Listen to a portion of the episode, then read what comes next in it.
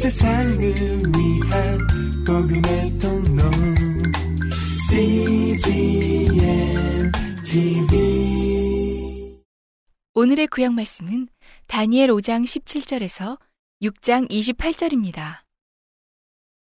다니엘이 왕에게 대답하여 가로되 왕의 예물은 왕이 스스로 취하시며 왕의 상급은 다른 사람에게 주옵소서. 그럴지라도 내가 왕을 위하여 이 글을 읽으며 그 해석을 아시게 하리이다.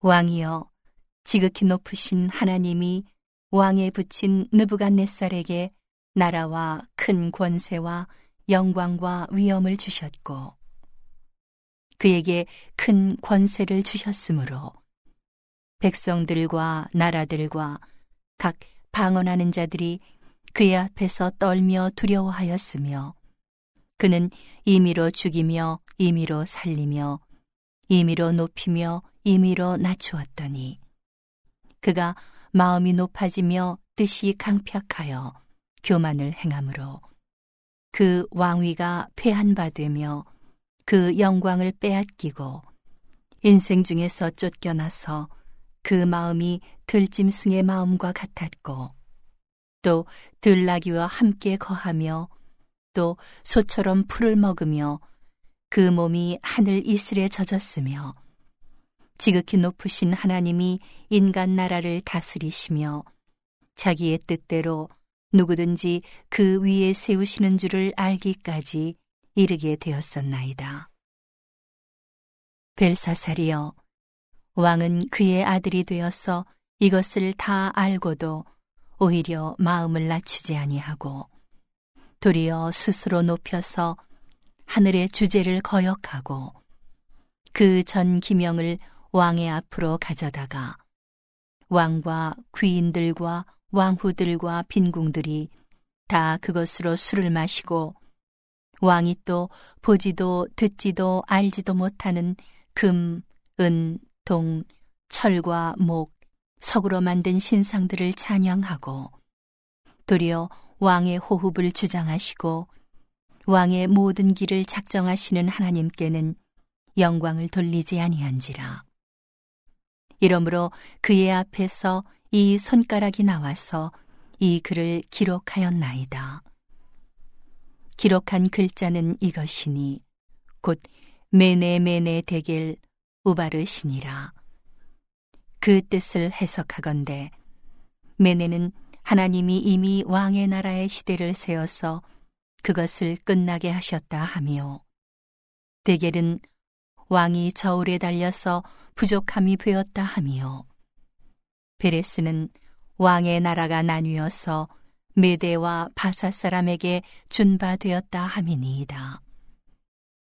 이에 벨사살이 명하여 무리로 다니엘에게 자주 입히게 하며 금사슬로 그의 목에 들이우게 하고 그를 위하여 조서를 내려 나라의 셋째 치리자를 삼으니라. 그날 밤에 갈대아 왕 벨사살이 죽임을 당하였고 메대 사람 다리오가 나라를 얻었는데 때에 다리오는 62세였더라. 다리오가 자기의 심원대로 방백 120명을 세워 전국을 통치하게 하고 또 그들 위에 총리 셋을 두었으니 다니엘이 그 중에 하나이라. 이는 방백들로 총리에게 자기의 직무를 보고하게 하여 왕에게 손해가 없게 하려 함이었더라. 다니엘은 마음이 민첩하여 총리들과 방백들 위에 뛰어나므로 왕이 그를 세워 전국을 다스리게 하고자 한지라. 이에 총리들과 방백들이 국사에 대하여 다니엘을 고소할 틈을 얻고자 하였으나 능히 아무 틈, 아무 허물을 얻지 못하였으니 이는 그가 충성되어 아무 그릇함도 없고 아무 허물도 없음이었더라.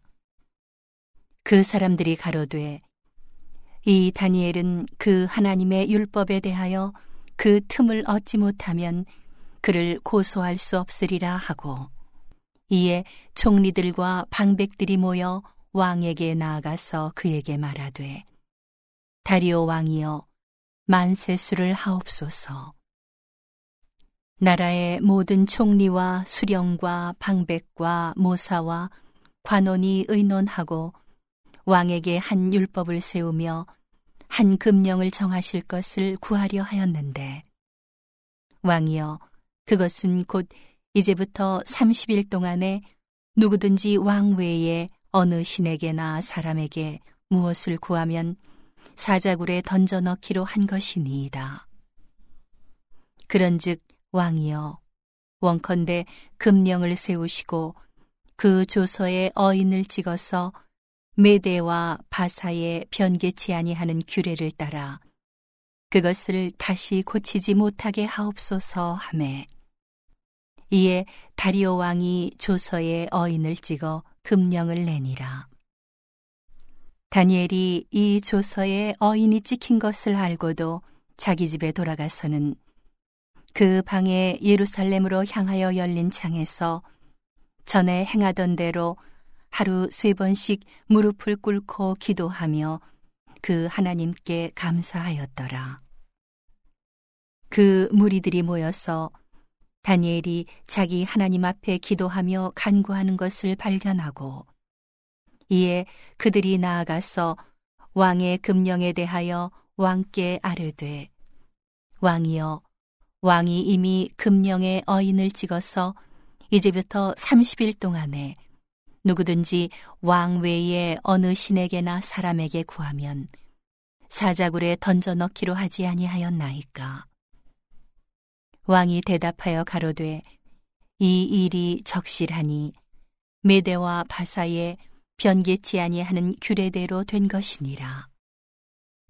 그들이 왕 앞에서 대답하여 가로되 왕이여 사로잡혀온 유다 자손 중에 그 다니엘이 왕과 왕의 어인이 찍힌 금령을 돌아보지 아니하고 하루 세 번씩 기도하나이다.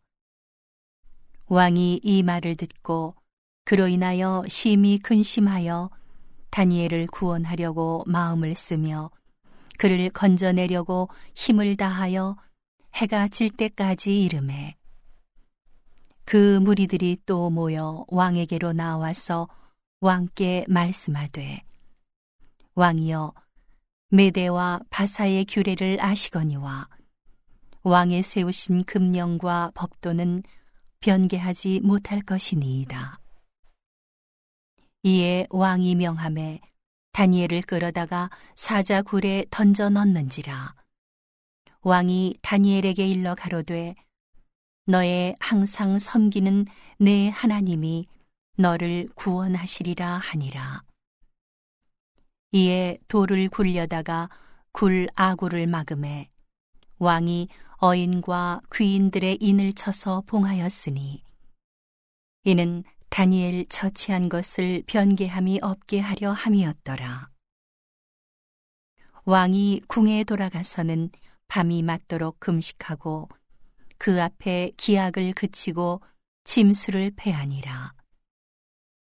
이튿날에 왕이 새벽에 일어나 급히 사자굴로 가서 다니엘의 든 굴에 가까이 이르러는 슬피 소리질러 다니엘에게 물어 가로되 사실은 하나님의 종 다니엘아 너의 항상 섬기는 내 하나님이 사자에게서 너를 구원하시기에 능하셨느냐?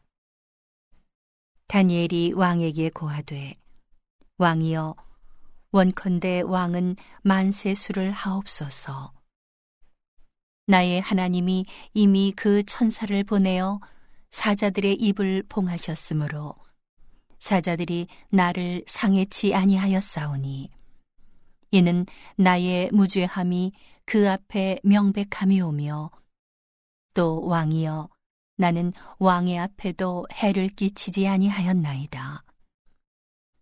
왕이 심히 기뻐서 명하여 다니엘을 굴에서 올리라 하매 그들이 다니엘을 굴에서 올린즉 그 몸이 조금도 상하지 아니하였으니 이는 그가 자기 하나님을 의뢰함이었더라.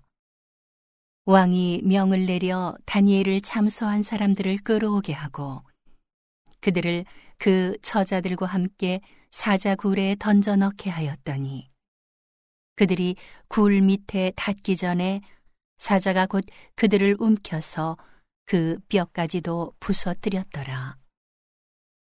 이에 다리오 왕이 온 땅에 있는 모든 백성과 나라들과 각 방언하는 자들에게 조서를 내려 가로되 원컨대 많은 평강이 너희에게 있을지어다.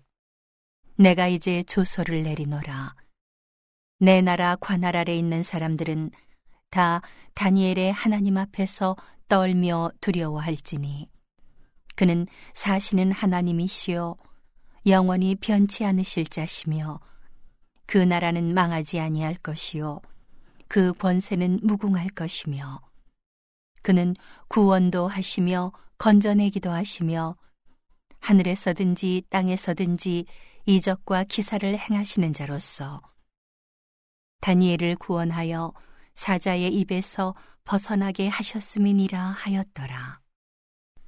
이 다니엘이 다리오 왕의 시대와 바사 사람 고레스 왕의 시대에 형통하였더라. 오늘의 신약 말씀은 요한일서 1장 1절에서 2장 11절입니다. 태초부터 있는 생명의 말씀에 관하여는 우리가 들은 바요, 눈으로 본 바요, 주목하고 우리 손으로 만진 바라. 이 생명이 나타내신 바 된지라. 이 영원한 생명을 우리가 보았고 증거하여 너희에게 전하노니. 이는 아버지와 함께 계시다가 우리에게 나타내신 바 된 자니라. 우리가 보고 들은 바를 너희에게도 전함은 너희로 우리와 사귐이 있게 하려 함이니 우리의 사귐은 아버지와 그 아들 예수 그리스도와 함께 함이라. 우리가 이것을 쓰면 우리의 기쁨이 충만케 하려 함이로라. 우리가 저에게서 듣고 너희에게 전하는 소식이 이것이니 곧 하나님은 빛이시라. 그에게는 어두움이 조금도 없으시니라.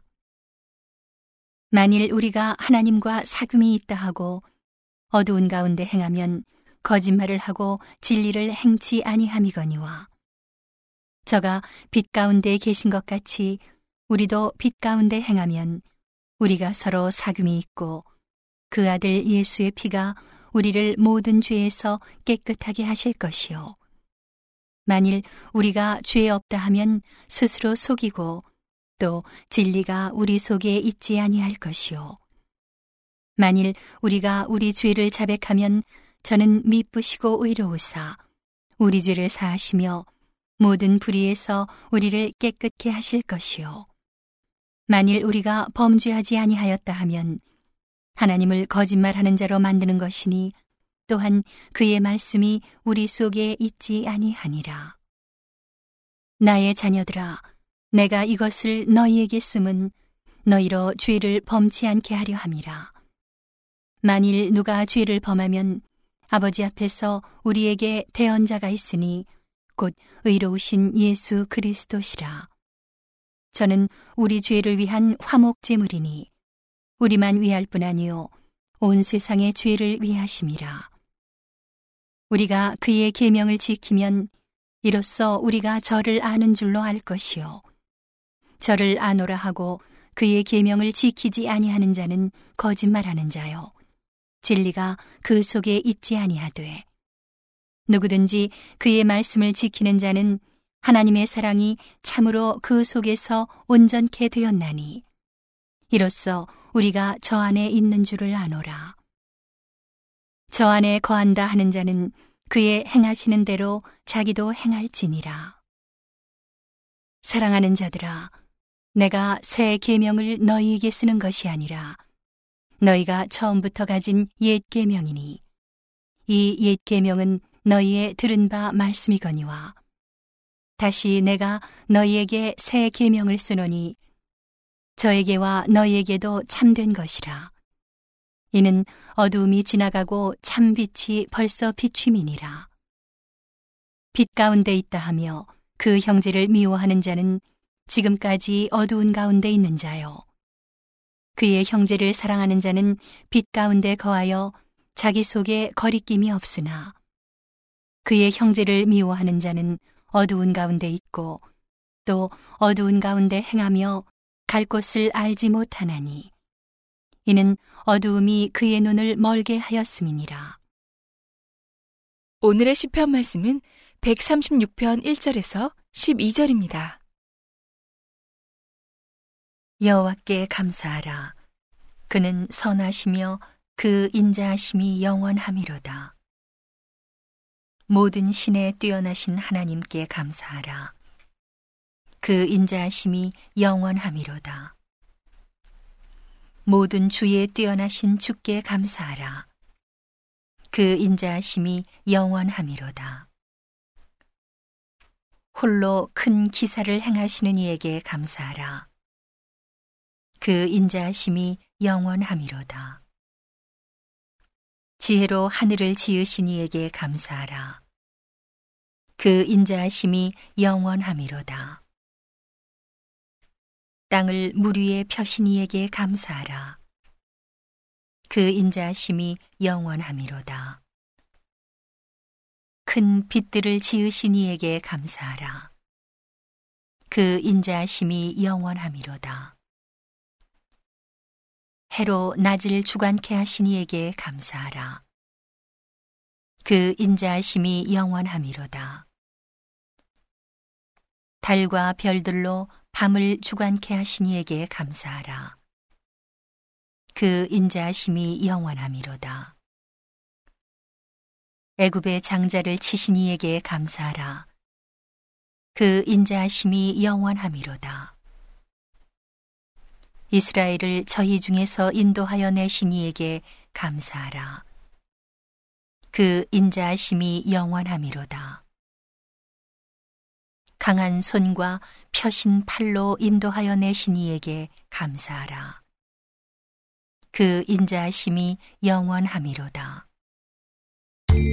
온 세상을 위한 복음의 통로 CGM TV.